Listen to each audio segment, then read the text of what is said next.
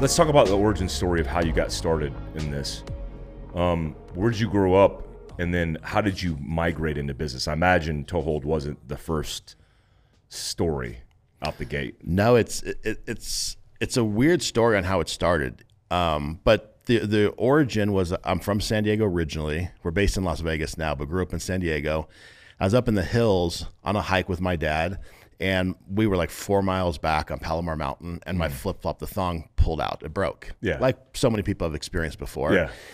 And we were like four miles back to camp, and it's um, it's pretty rough terrain, something you don't want to walk on barefoot. So I kind of had to do like hodgepodge them together, and wound up getting back to camp and thinking like, God, I need a pair of flip flops because that's all we ever wear. Yeah. that's all we ever grew up with. Uh, even to this day, it's I'll put shoes on if I go to a nice dinner sometimes. Yeah. and but that's really it. Yeah. Um, but at the time, I was a contractor. Um, I was a civilian contractor for the Marine Corps, and I was headed over to Okinawa. And while we were in the jungle, we came across like this leather worker who's making bags. And if anyone knows, like anything the Japanese do, they're just artisans at what they do. They really focus on extreme details and becoming high-level craftsmen at whatever it is they're doing Masters. masters yeah.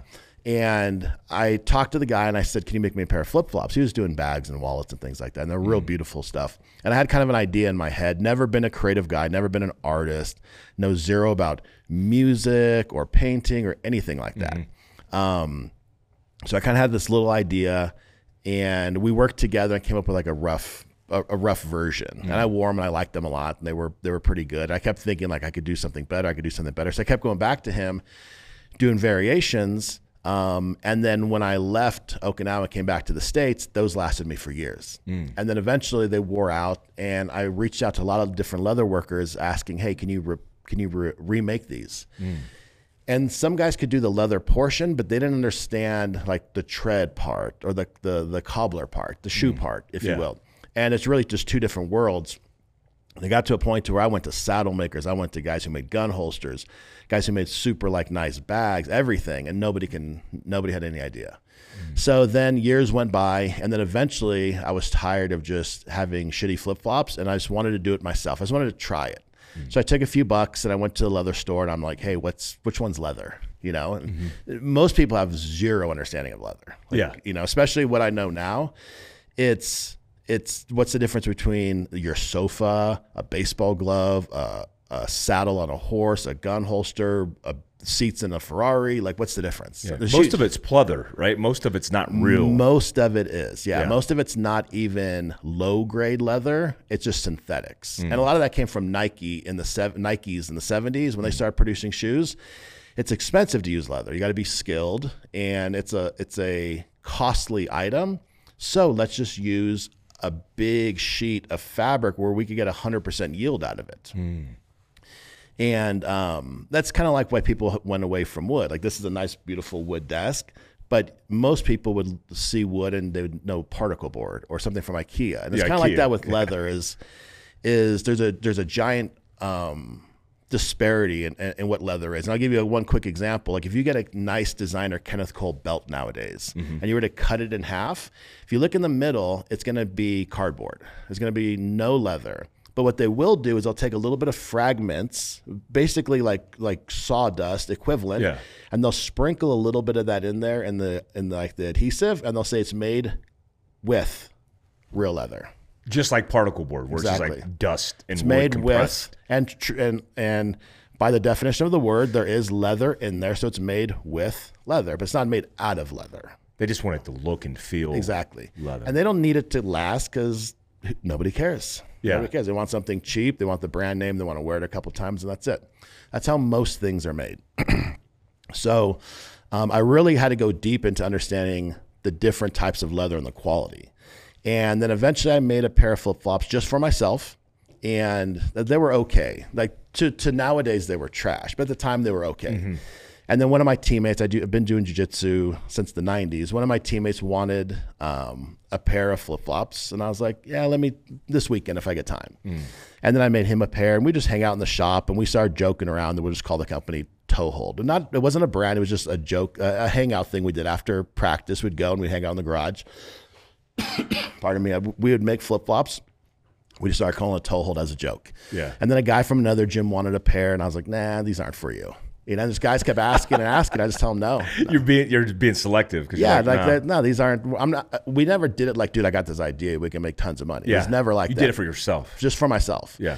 And even to this day, we still kind of keep that philosophy. If we get somebody who's like a dick, we'll be like, fuck no, you don't get one. You can't buy them. I'll cancel their order. Like we don't want we don't want customers like that. I know? like that selectiveness. So um, one is we put a lot of heart and soul into making these. Um, every pair is made by hand, you know, and there's 550 steps that go into making one pair. They're they're expensive, you know, for what you people are used to. Now for making flip flops, they're for for what they are, they're not expensive at all. But compared to the the contrast of what people are used to getting from China, low quality, toxic, just trash material, those are $10, $20, $50. So that's what they know as being flip flops. If you want something that's made in America with 100% American made products and made uh, by Americans, it costs $500. It costs $1,000. It costs course. $1,500. That's what it costs. Yeah, boots from Frye are 500 bucks. And the moment you notice the difference and you understand what the difference in the product is, then suddenly you have something that's well worth it. Hmm. But if you if you just compare one to another, if you knew nothing about Rolex watches hmm. and you've only been wearing like a Swatch, like a twenty dollar Swatch watch, and I handed you a Rolex, you'd be like, "Oh, that looks cool," but you wouldn't really understand the intricacies and the detail and what goes into it to make that hmm. and the quality. So what we did is um, just being psychotically obsessed with what I do. We just kept looking for better and better and better materials. And what we do now is we buy a leather. Um, there's only two tanneries in the United States left that make like wow. leather the the old fashioned way. And there's really two types of leather. There's what's called vegetable tanned and there's chrome tanned. Vegetable tan is the way leather's been made for thousands and thousands of years. And what it is is you get the hide, you soak it in this barrel or um, or you'd cut a big like um, like tub out of the ground out of stone. You'd soak it in this this mix of tree bark, roots, tannins, thing natural natural stuff. And what that would do is it would be a natural preservative to the leather. Takes a long time to make. The stuff we the leather we get, it takes it's in the process for like 2 months of soaking and then it's like a total of 7 months to make a piece of leather. Before you can cut it. Bef- yeah, before it's finished. Yeah. That's just a tanning process. So extremely lengthy period. The contrary is what's called chrome tan leather. It takes a day to make. It's made with chromium. Mm-hmm. It's a quick process which preserves the leather.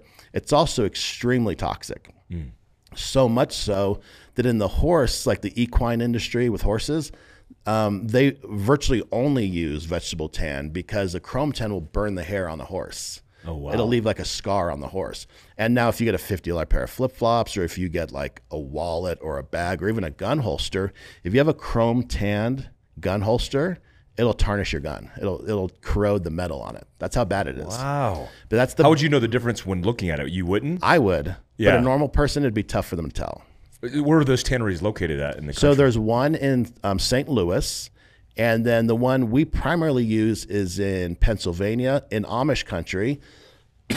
it's been there um, for 155 years, wow. and they still do things the old-fashioned way, and they make very limited supply. And the thing is, with these old tanneries, you could just you can't call them up and be like, I want to buy something from you. You have to build a personal relationship with them. So in the very beginning, we were poor. We had no money. I put all my money. So when we finally decided to turn this into a company, Yeah. I quit my job and would just focus entirely on this. Yeah. And I was always making good money doing sales and things like that. I had worked for Apple. I was in senior leadership. We had the we were doing like a hundred million dollars a year out of our store. You know, we had awards. We were in Forbes magazines. We were fucking crushing it. Where is this at? Uh, Las Vegas. Oh, wow. Okay.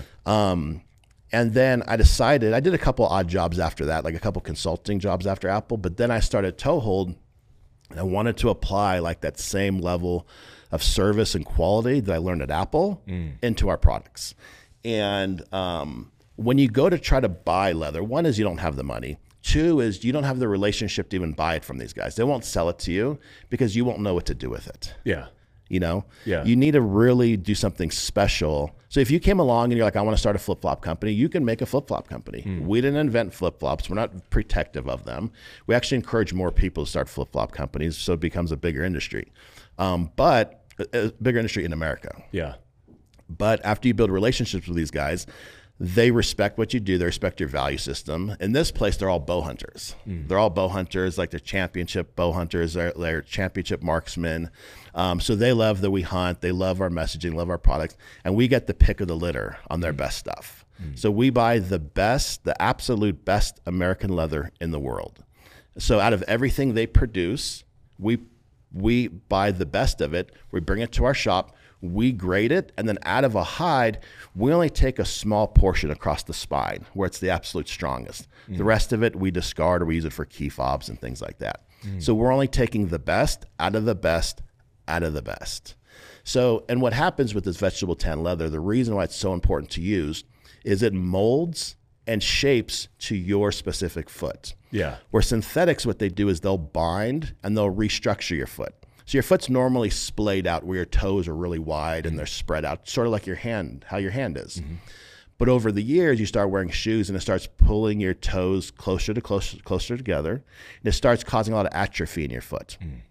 Now, one thing that I hate talking about is like foot health because it's dumb and it's fucking lame, but it's but it's real. Yeah. Um, and what happens is we all have super weak feet nowadays. Yeah, And it's because sure. of shoes and boots and things like that. Now, there is a time where you need to wear boots. There is a time where shoes are beneficial. But to live in them, you're causing atrophy. And here's the thought process behind it.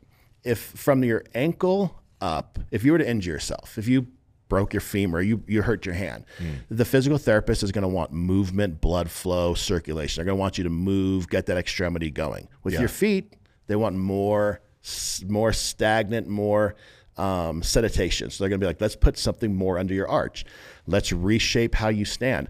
All those things are what fuck your feet up. Yeah. All of those things. You should have zero arch support under your feet. And here's the reason why. That arch is like an aesthetic thing on your foot. It's not something that needs to be supported. It makes no sense. No sense at all. The same, it makes as much sense as walking around with a neck brace on all the time. And when your neck starts to hurt because it's weak, a doctor comes along and says, Hey, you know what? You need a better neck brace. Yeah. Cast. Let's cast that neck. yeah, more, less, less mobility. So that's the thought process of what happens with the foot in a shoe. You basically are creating a hoof from the ankle down. That foot needs to bend and move and grab the earth and contort and shape and balance and do all those things it was designed to do. But Nike ruined all that when they created modern footwear. So before Nike, everything was made out of vegetable tan leather. Everything your grandparents wore, high quality um, dress shoes, cowboy boots, all the way back through history, all the way back to the Romans, even the Egyptians, they wore vegetable tan. Hmm. It's shaped, but they wore it on everything. Your sword was holstered in vegetable tan. Your shield had straps. Even armor was made out of vegetable tan. Hmm. It was a mainstay of our culture. Hmm. But we've since phased that out because these big corporations, it's expensive to use, it's hard to get. You buy this big piece and we can only use a portion of it. Well, that's going to take profits, profits, profits. So they don't do that. But what this stuff does is it molds and shapes to your specific foot. So regardless of how your foot is shaped, now the contrary, if you were to go to a mall and try on just a pair of shoes or flip flops, you're going to get something that already has an arch in it. And maybe there's like little pockets for your toes. Whose foot is that? It's not your foot. Yeah. Some dude in a factory in China decided that's the way your foot should be shaped. And that's what they're going to do. Yeah. So foot health nowadays is extremely um, poor. And a guy that was on Rogan, uh, Henry Cejudo, strength and conditioning coach, had said he's an Olympic coach. He said he works with the best athletes in the world, and universally, what they all have is weak feet. Every single one of them. Really? Every single one of them. That's the number one opportunity and weakness out of athletes across every field, whether it be skiers, fighters, boxers, uh, track and field, because every one of them has their foot bound all the time. Yeah, it's a good analogy being bound because every single flip flop, I have, my foot's 13 and my toes are long and I have a wide ass foot. So I have huge feet. Every flip flop in my size is made for a narrow mm-hmm. Japanese man. I don't know. Like I don't I don't know why. And it it doesn't fit right. I noticed with your flip flops out the gate, I was like, oh, this is stiff. And then they can they started molding to my feet, and I'm like, oh, now it's like that leather boot that you've been wearing for 20 years. It just fits perfect, and like I put them on, and I feel comfortable because my feet have a home versus being contorted in one way or another. And I, I can only it's the analogy for shoes or the example for shoes is it's like zero drop, right? I mean, there's my my shoes, my ultras are all zero drop because I don't want the incline or the the uh, high arch support. I want to, I want my foot to spall, right? I want to build that strength. And your flip flop is a zero drop flip flop. I mean, it's like not as natural as you could be and protecting you from all the shit that's on the ground. Hey guys, if you know Fieldcraft Survival, if you know Mike Force, if you know me, then you likely know about Montana Knife Company. Montana Knife Company was founded by a buddy of mine, Josh Smith, master bladesmith for 30 years. One of the most experienced knife makers in the country, and he's had no compromise and all the integrity because he's making all of his knives. He's made that decision early on, by the way, to make all of his knives made in the USA manufactured locally in his home state of Montana. Designed, tested, and built by hunters, Montana Knife Company is a hunting knife company first and foremost. Likely the sharpest knives in the market. I mean, you likely need a bleeding control kit if you're going to own a Montana knife, and that's a good problem to have. They sell out instantaneously. But for the first time in the history of his company, because he's gotten ahead, he has stock of your favorite knives, including the Blackfoot 2.0, the Speedgoat, or the Stonewall Skinner. And you could save 10% by using MF10. That's Mike Foxtrot 10, MF10 for 10% off your first order at montanaknifecompany.com. The ideal way to walk would be barefoot. Yeah. But we can't do that. The ground's covered in glass and rocks and it's not comfortable and you know. Yeah. The next best thing is a pair of our flip flops. Yeah. Because what you get is at the very bottom, you get an American made strip of Vibram tread. Vibram is the world's best tread manufacturer. It's omnidirectional, it's non slip. From there, you always have a thick strip of vegetable tan leather. And then from there, you get a logo, pattern, design, whatever you want on there. Sometimes, I believe with yours, on top of them, there's a piece of exotic leather. Like, I, uh, did you get yours from Andy's Yeah, wedding? wedding, yeah. So those are blue, Fancy. saltwater crocodile. we got elephant, hippo, ostrich. I mean, we got the most exotic leathers in the world. Yeah.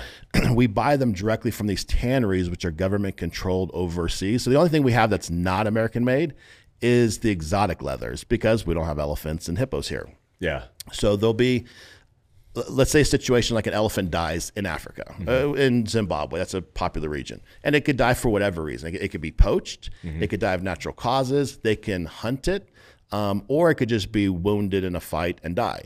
So what happen? What's what's an often common scenario is the villagers will find the animal first and they'll start harvesting it. And they know that they're going to get money for the hide. So what they'll do is they'll cut it in a way where they preserve it. A government um, official will come in and take the hide and they take the bones because the bones have a lot of value to scientists and they use them in museums for like woolly mammoth exhibits and things like that.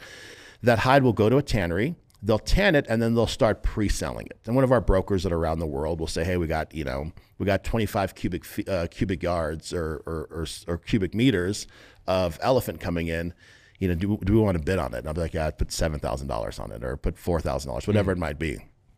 If we win that, they get 100% of the money that goes directly back to park funding for anti-poaching, whatever they want to whatever Yeah. they want to use it for. Mostly anti poaching. We take that hide and then we deal with any flack we get from environmentalists, which I don't give a fuck about those guys. Yeah. Um, and then we sell it to our customers. Yeah. So they get 100% of their money up front, up front. And that's the way a lot of those parks get their funding. Yeah. Everybody wants to preserve the animals and save the animals, but nobody writes a check, right? Yeah. We write a check every month and they're all big Yeah. checks. a conservation like check. Exactly. This is going back to conservation. It's going back to breeding to be able to manage the herd and also if these parks run out of money because it's africa and nothing over there works well those um, game wardens they'll poach the animals themselves if they run out of money yeah. it's just nothing over there works well Yeah. but this is one thing that helps sustain the survivability of some of those species Crazy.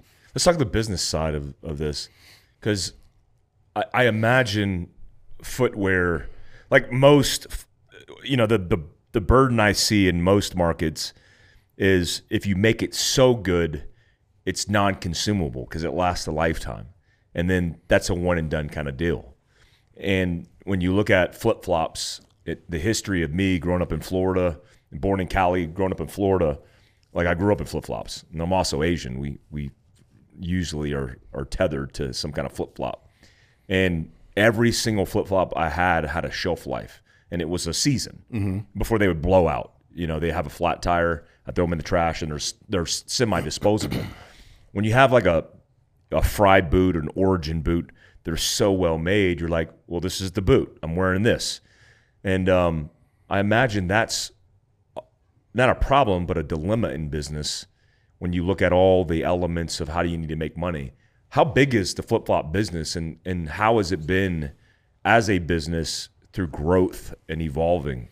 So flip flops are the number one worn footwear in the world, all throughout Asia, Ah. all throughout Africa, all throughout the Middle East, all throughout South America, throughout some of North America, and throughout some of Europe. So it's the number one footwear in the world. And in most of those countries, you could get a pair of flip flops for like a dollar.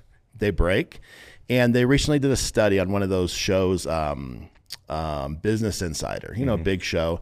And they the study showed that 25%, let this sink in, 25% of ocean plastics are made up of flip flops. Plastic disposable flip flops. Yeah. And if you Google like flip flops on the beach, Africa, flip flops on the beach, India, or flip flops on the beach, Asia, you're just going to see hundreds of thousands of them laying across the beach. Yeah, it's that real light foamy crap. Yep. With that real like shiny plastic. Exactly. piece. Yeah.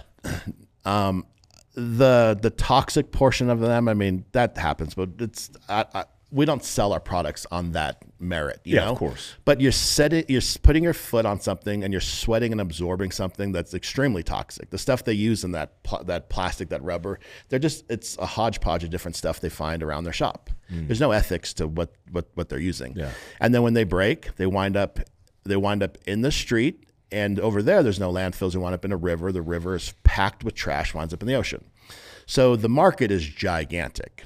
So It's everybody. Everybody, everybody's our potential customer. Now, here's the thing: we created our own category. Nobody in the world makes a high quality flip flop. Nobody. The only person that makes something similar and it's not of the quality would be Louis Vuitton. They make a flip flop every season for girls. I could break it with my pinkies. Yeah. It's twelve hundred dollars.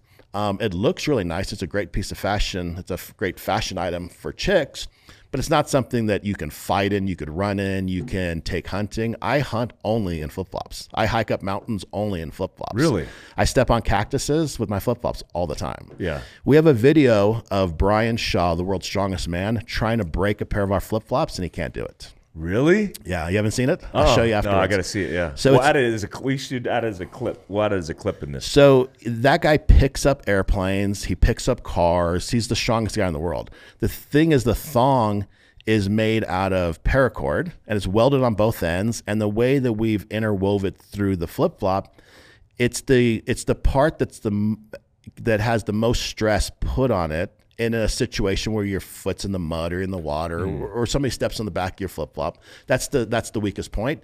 Ours, it's the strongest point. It's 550 cord. Yeah. I did not know that. Yeah, it's 550 cord. Um, ours is actually a little bit stronger. It's like 750 cord, but nobody knows what 750 cord is, so we just call it 550 cord. Yeah. it's really strong. Yeah, paracord is the the tensile strength is in the strands that are in the sleeve Mm-hmm. Exactly. that create you know that displace all the energy. I have videos of me sticking my foot up to my knee in mud and just ripping my foot out, and the flip flop's still there. That's crazy. Yeah, they're unbreakable. Because most they're called thongs, right? Most Yep. thongs they just are inserted through the sole, and then it's like a cap, a plastic cap, or Exactly. something, and you could just rip it through. That's how it blown out. Most Exactly. Of the And then our straps, they're double sided. So there's top grain. I could spend two hours talking about leather quality and all that type of stuff. But what we do is we take two strips of full grain leather, um, we bond them together, and then we use copper rivets to, to um, weld them inside of the flip flop. So any motion that your foot can make sidestep, you roll your ankle, they're not going to break. They're not going to break on you at all. You can walk down a hill with them and put all your body weight on the thong, they're not going to break. It's being from San Diego, we'd walk down those steep, stiff, uh, steep bluffs like in Torrey Pines, La Jolla, Carlsbad. You could put all your body weight on them, they're not going to break. That's crazy. When did you start this company? Seven years ago.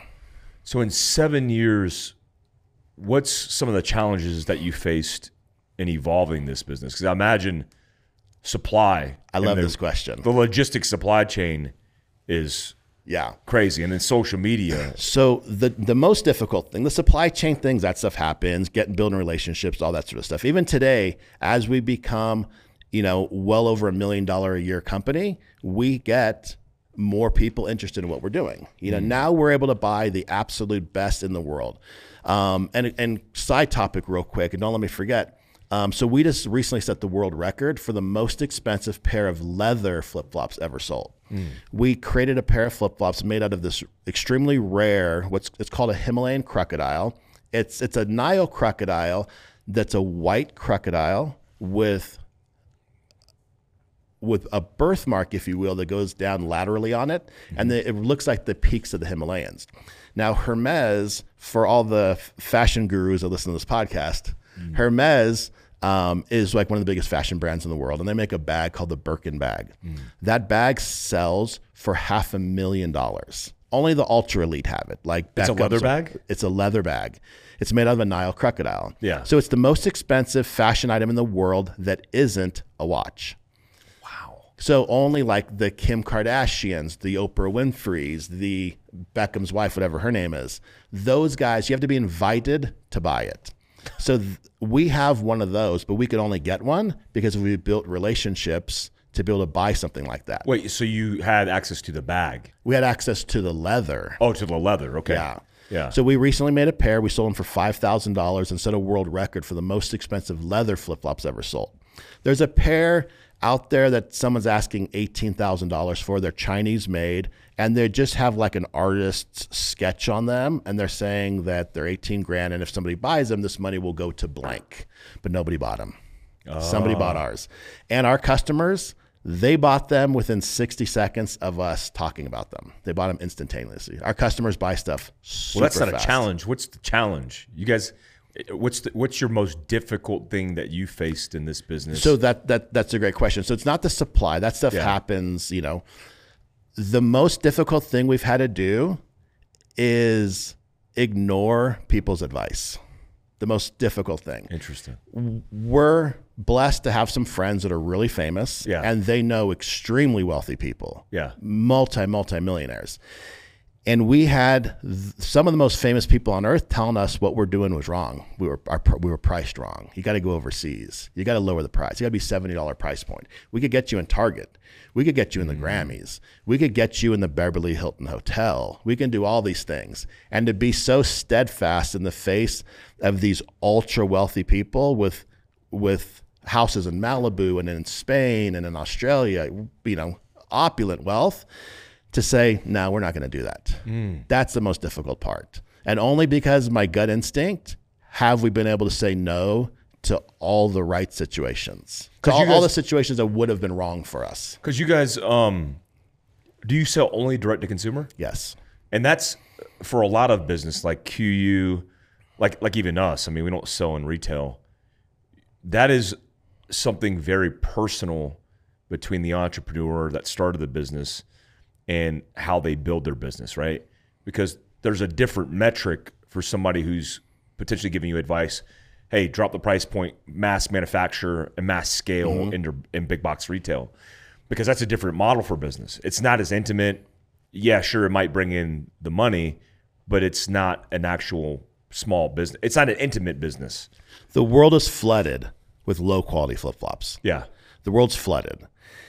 We wanted so my goal when we when I started this was to simply make the best flip flop on the planet. Mm. I don't give a fuck if it costs seventy million dollars. Mm. That's what we're gonna do. yeah, You know, we're lucky we could keep it around four hundred dollars for our entry stuff, thousand dollars for the exotic, and for a lot of people we know that's outside of your price range. Mm-hmm. We appreciate the support. Give us a, even if you follow us on Instagram, that's all the support we ask for. You Yeah. know, we know that not everybody can afford our product, but our goal wasn't to make it for everybody. Our motto is we're not for everybody, you know? So we want to make the absolute best and we do everything we can to make it better. And every single week we're finding a step, a process, a material that incrementally gets better. We're now on generation 25. Wow. We've done 25 different versions Constantly evolving. every single one of them. And I hate every pair we ever make. Like none of them are ever good enough. There's Yeah. always something better that we can do. Well, that's very interesting because a lot of people, when you say it's not for everybody, a lot of people will spend excessive amounts of money on a pair of cowboy boots, for example. Mm-hmm. Like my cowboy boots, um, my Lachese, Lachase, however you say Lucchese. it. Out of Dallas, Texas, Mm-hmm. are 500 plus dollars. Yep. Uh, my Frye boots, 500 plus dollars. And so when you go to flip flops, you're like, oh, but I only pay 10 bucks for flip flops. Mm-hmm. Exactly. Because the entire market is positioned for cheap crap. Exactly. And nobody's positioned it for like, oh, if I buy this pair of toe holds, I'm going to have them forever like my Frye boots. And they're just going to be on the shelf and it's my go to. Yeah. And most of those boots are made over the border. They are. And they're brought back. That- yeah. Now, um, a little fun fact we're getting into the cowboy boot industry. Oh, really? Yeah. I'll be your first buyer. Thank you. Um, so, same thing to make the best boots in the world. And luckily, I have a friend who I th- I believe is the best boot maker in the world.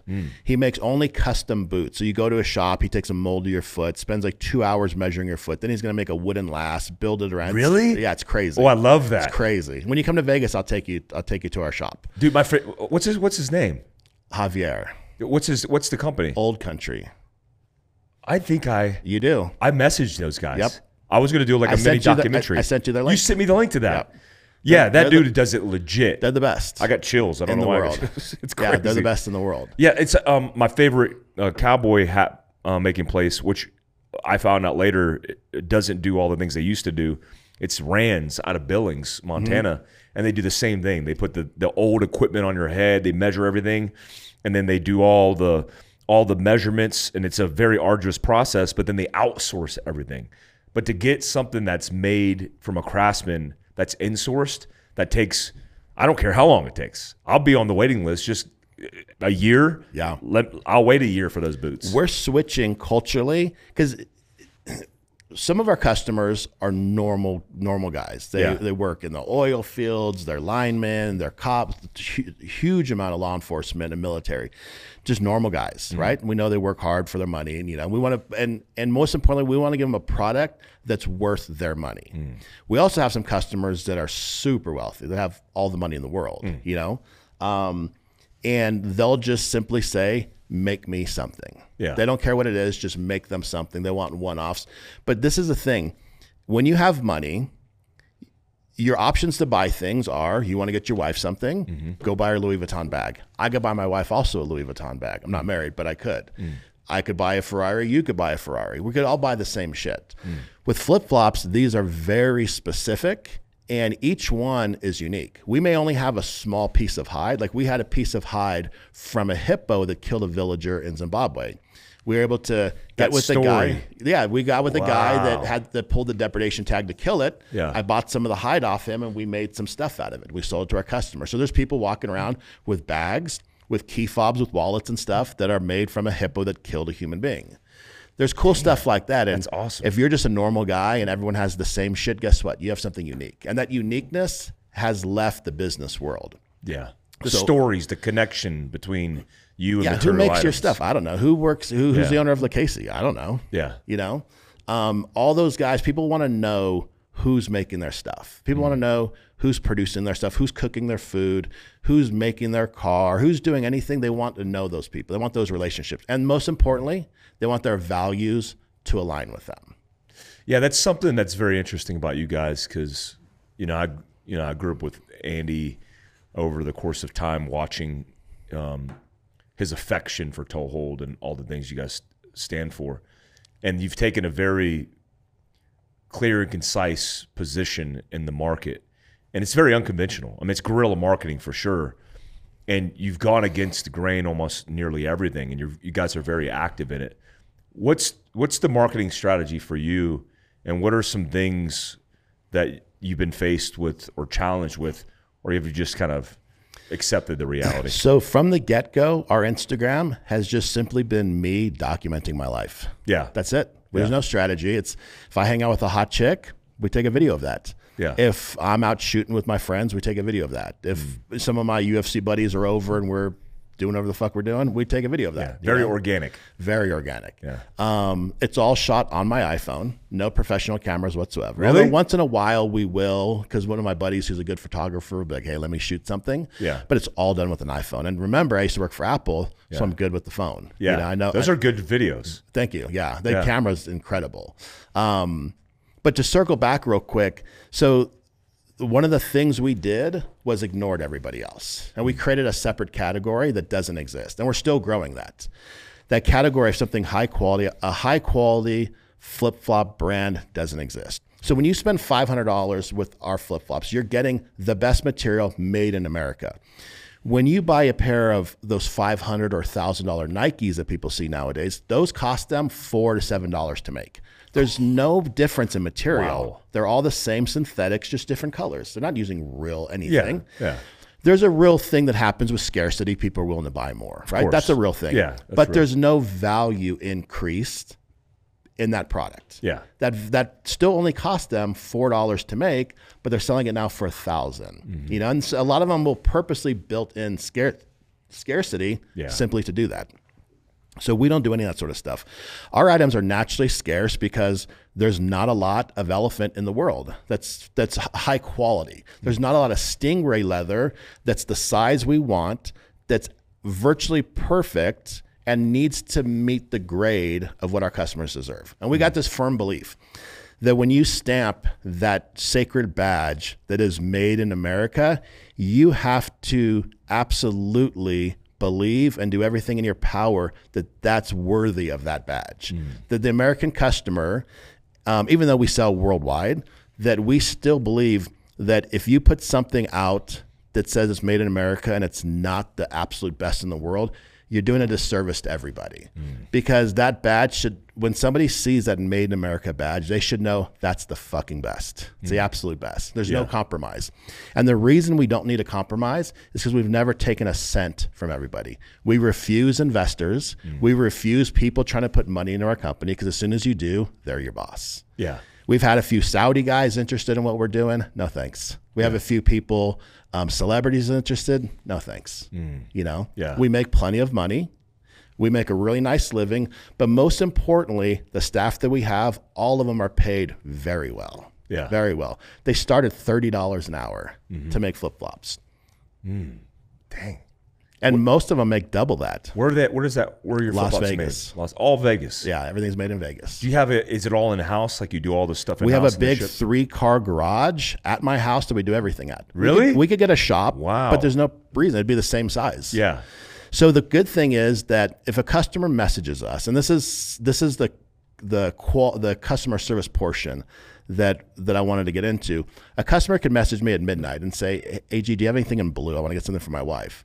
I could take two steps off my couch, walk out to the so shop, rad. and send them a video of everything we have available. I used to do that in my house. I love it. Personal shopping. That's awesome, man. And then uh, along with that Made in America badge, there's also something that companies fail at a lot. And it's the customer service side of things, right? Every customer, every company that cares will always do the right thing after the fact. Mm. We don't want to get to an after the fact situation. Mm. So when you message us, we firmly believe that your message should be answered in under an hour, the absolute max. Oh, wow. Absolute max um, this is through email or through phone. any way you message us. Yeah. You send us an email. Most of the time when you email us, you'll get a response back within 60 seconds because it'll ping on my phone. It's the only thing Ah. that pings on my phone is our work. It, it, it's the you go to the website and you write the, you know, shoot us an email. Yeah. Most of the time, customers think it's automated because it's so fast. Um, you message us on Christmas Day, we'll respond within 60 seconds. Crazy. And here's why because I know that your kids, your wife, your friends, your boss, whoever it is, is opening up their package on Christmas Day and they might have questions, right? Yeah. Or they got a brand new gift card and they're excited to use it. Yeah. They send us a message just asking, hey, what, what are my options? What, do you have anything that's not on the website? Mm. And right away, we're able to respond to them. you know? Yeah. And we crush it on fucking Christmas Day on sales, and nobody else does. Who the fuck is shopping on Christmas Day? Yeah. Our customers are because we're available. Yeah. And we always send this challenge out, and we send the challenge out to our friends too to get better. Go to your favorite company and send them a message and set a timer and see how long it takes for them to respond. Yeah. Even our friends that have big companies, they don't do it. Yeah. I'll get you on Monday. Fuck that. Yeah. Now, seven days a week, 365 days a year. If we're advertising to you and you want to buy something from us, it's our obligation, it's it's our duty to be there for you. I think I'm the perfect customer. I don't have kids.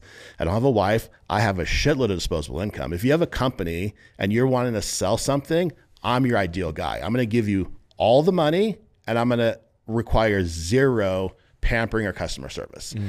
You would not believe how many customers lose, how many companies lose my business simply because they don't respond. Yeah. So think about the end of the year, you make a million dollars, right? But then you don't respond.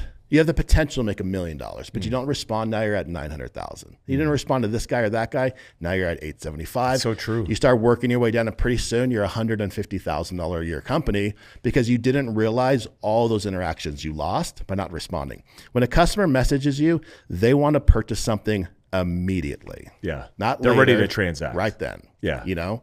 So that's our other belief is when you message us, shoot us, if you're listening to this, shoot us a DM on Instagram at, it's at T-O-E underscore H-O-L-D at Toehold and watch how fast we respond to you. Really? You might catch us a window from like midnight to four in the morning where it takes us a little while. Yeah. Um, but You're sleeping. yeah, because I'm required to sleep. but we're always going to respond fast. Yeah. So that's the other part of it is so many people focus on just the product. So having a beautiful world class product, that's the price of admission to us. You mm-hmm. know, that's not enough for us.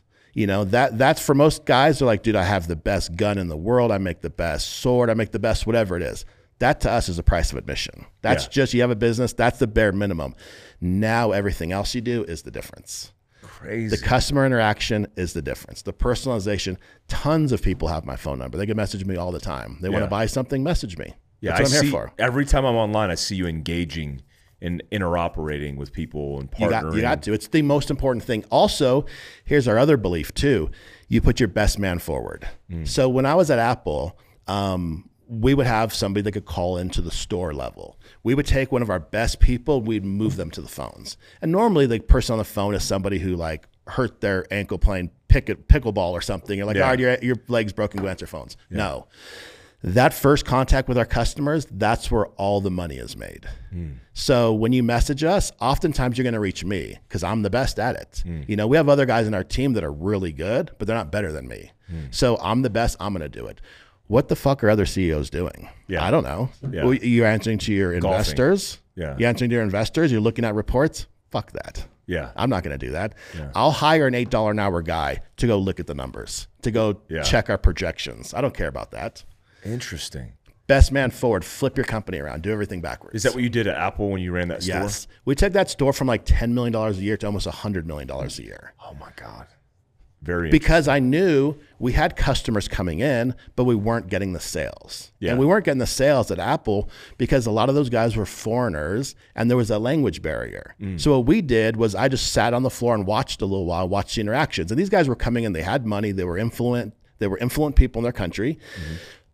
But what happens when you talk to American and you- you have bad English? I'm sorry, I can't understand what you're saying. You're embarrassed. So we taught our staff how to greet people in some common languages and to say some common things that they might be interested in. So you're from Brazil, you might be the dad and you have a couple adult kids with you and you're coming in to buy 50 phones to take back to your employees and to your people. So we'd come in and we'd be like, "Hey, where are you from?" You'd be like, "We're from Brazil." And we'd be like, uh, "Oi, como vai você? Uh, uh, Oi, como vai você? iPhone 5 desbloqueado 16 giga." And it'd be like, "Hey, how are you? We have iPhones are unlocked, 16 gigs." wow. And what we did is we just showed a little bit of vulnerability, and then that person they always know better English than you know. And then Yeah. they start talking. Now no one's embarrassed. Yeah. Right now they just spent thirty seven thousand dollars. and they were ready to transact when they came in, and that experience was what determined. But that awkward interaction that they wanted to avoid, what was preventing that store from making so much money. And we always put our best person forward. Always put your best guys in the front.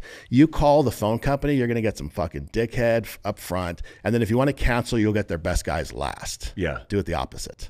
That's true. Put true. their best guys forward. They'll scale you scale you up to Yeah. their best guy. You'll get the Philippines first, and then if you keep complaining, eventually you'll get to somebody in America. it's true. Yeah, not with us.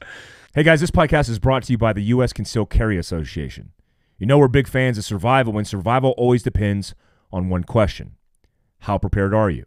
Just like we work to be prepared to survive any situation, the USCCA trains you to be prepared and feel confident as a gun owner, especially if you ever need to use it in self defense. I've been a member for over three years because not only do I get access to their online Protector Academy, where I can learn from experts on critical aspects of survival, such as how to shoot accurately under pressure and how to prepare for family and home defense planning, but I also get self defense liability insurance in case I'm ever involved in a dangerous incident.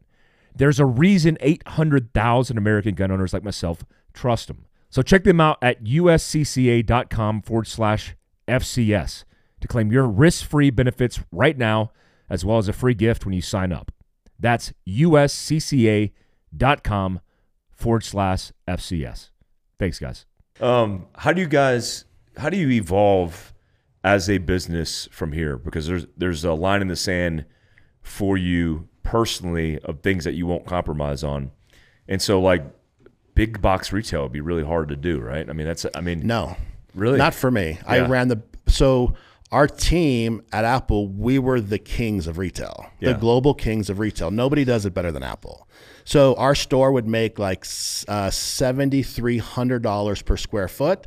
The next biggest person, Tiffany's, would be like twenty eight hundred. Nobody compares to us. Yeah. So if we wanted to do retail, there's not a better person besides maybe some of my colleagues from Apple that can do it. Mm-hmm. I don't want to do retail. We might do something cool what you guys have, and Yeah. and this place is incredible. Yeah. um, where you guys have like a retail thing up front, but people are coming here. You're you're manufacturing your product right here. Yeah, you know, yeah. you got the shoot house, all that stuff. This place is great. Yeah, thank you. Um, we might do something like this. We could come in and Very buy boutique. stuff. Exactly. Yeah. But we would never do a booth at, a, at an event. We would never do um, a store, anything like that. Hmm. We manufacture high quality stuff and we send it to our customers, and that's it. Yeah, e-commerce space is is what you prefer. All online. We ship around the world. Yeah. You know, it's very limited stuff. It's very limited stuff. It's high quality.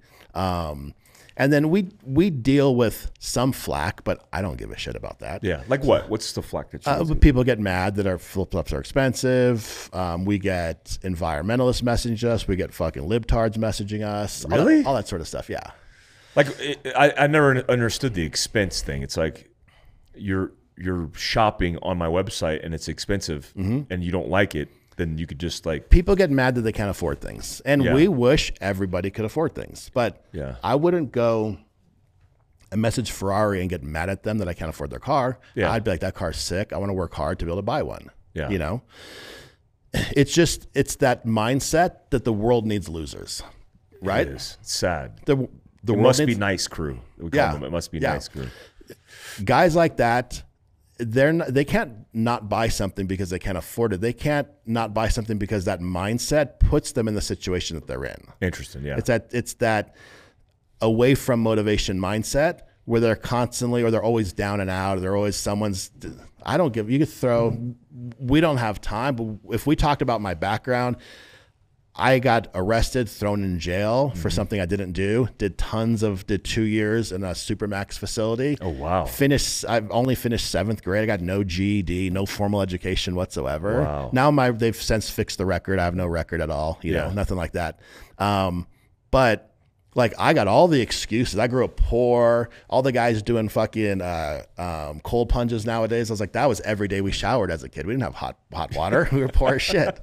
You know, I mean, my grandma would go to like the f- soup kitchens and get food and stuff like that. She just make big bowls of oatmeal and stuff. Like we grew up super poor. Yeah. You know, you grew up in Vegas as well. Uh, San Diego, San Diego. Okay. like just in the sticks in San Diego Yeah.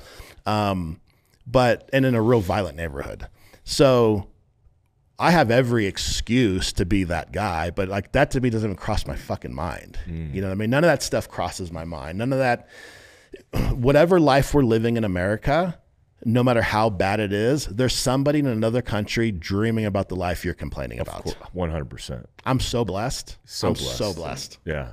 You you you said you're going to do boots. Do you have any plans? Well, when are you going to do boots, and how does that kind of roll out?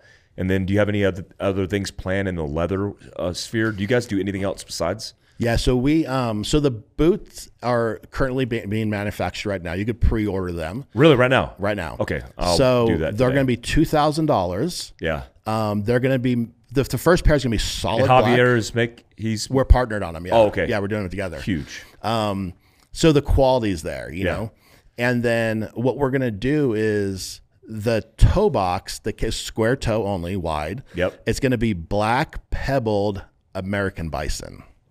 Oh, that's dope. Nobody does that. Nobody does Nobody that. does that. That's badass. I don't want to say that they're snake proof, but they're pretty fucking snake proof. That's badass. Yeah. And it's square toed. Square toe. That's the yeah. boots wear. because our Yeah. customers all, as they wear flip flops, their toes start to spread. Yeah. So you can't put them in a narrow toe. Yeah. Got to be big white toe boxes. Just don't wear pointy cowboy boots, guys. Just don't. Do Yeah, that. don't do it. so do it. I only wear flip flops. Yeah. I have to wear shoes when I'm lifting weights at my gym because for some reason they think that a 45 pound weight, a, a, a cloth over my toes is going to protect them. Yeah.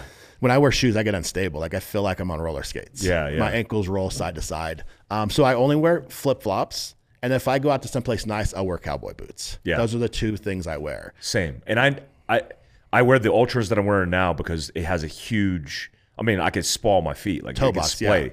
The toe box is wide. My all my cowboy boots are wide. I think the, the, the shoes. I wear are Altras also. Are they? They're a running shoe, right? Yeah, Yeah. Those yeah. They're the best. I mean, the, I, these are brand new, which is why I'm going to pull them off. And like the ability for Yep, how that's the wide same one I have that is. I have that with blue. zero drop. It's Yeah. like that's the best, uh, at least shoe that I've ever worn for trail running and stuff.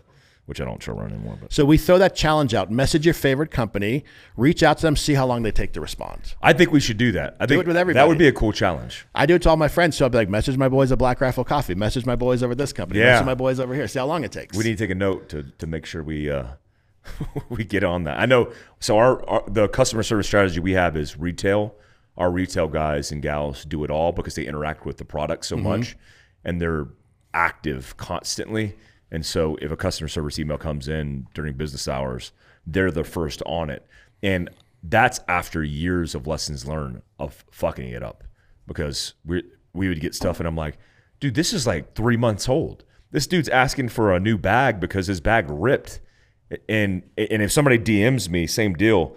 Any errors, I don't care. I don't care if your shit got stolen out of a vehicle. Mm-hmm. We'll, we'll, we're gonna send you new shit. I mean, I I just can't stand that part of business where Yeah. people have bad customer service. We're the same way. We have no warranty on our stuff whatsoever because we don't need one. yeah, We're going to make the decision. So um, when you start putting warranties and stuff like that out there, people start to nitpick them, and that's not the way we work. so you get a pair of flip flops. What's going to happen is you get a pair of flip flops. They're brand new. You're excited. You wear them. It takes a couple days to break in. If you have a dog, your dog's probably going to try to eat them because they're real leather. And your dog's never seen anything you've owned with real leather before. Your dog will chew the straps up, and you're like, "Fuck, dude! I just bought these. They're a thousand bucks." Or my wife got them. The dog chewed them up. How much did it cost to fix them? And I'll tell you, send them back. Let me take a look at them. I don't know if we could do anything for you, but let me take a look. Send them back. it. We're going to fix them, send them new straps, and shoot them back. We're not going to tell them that. And We're not going to write that down on our website, Yeah. but we're going to surprise and delight our customers every time. Oh, I love that, man. Every time. I love that.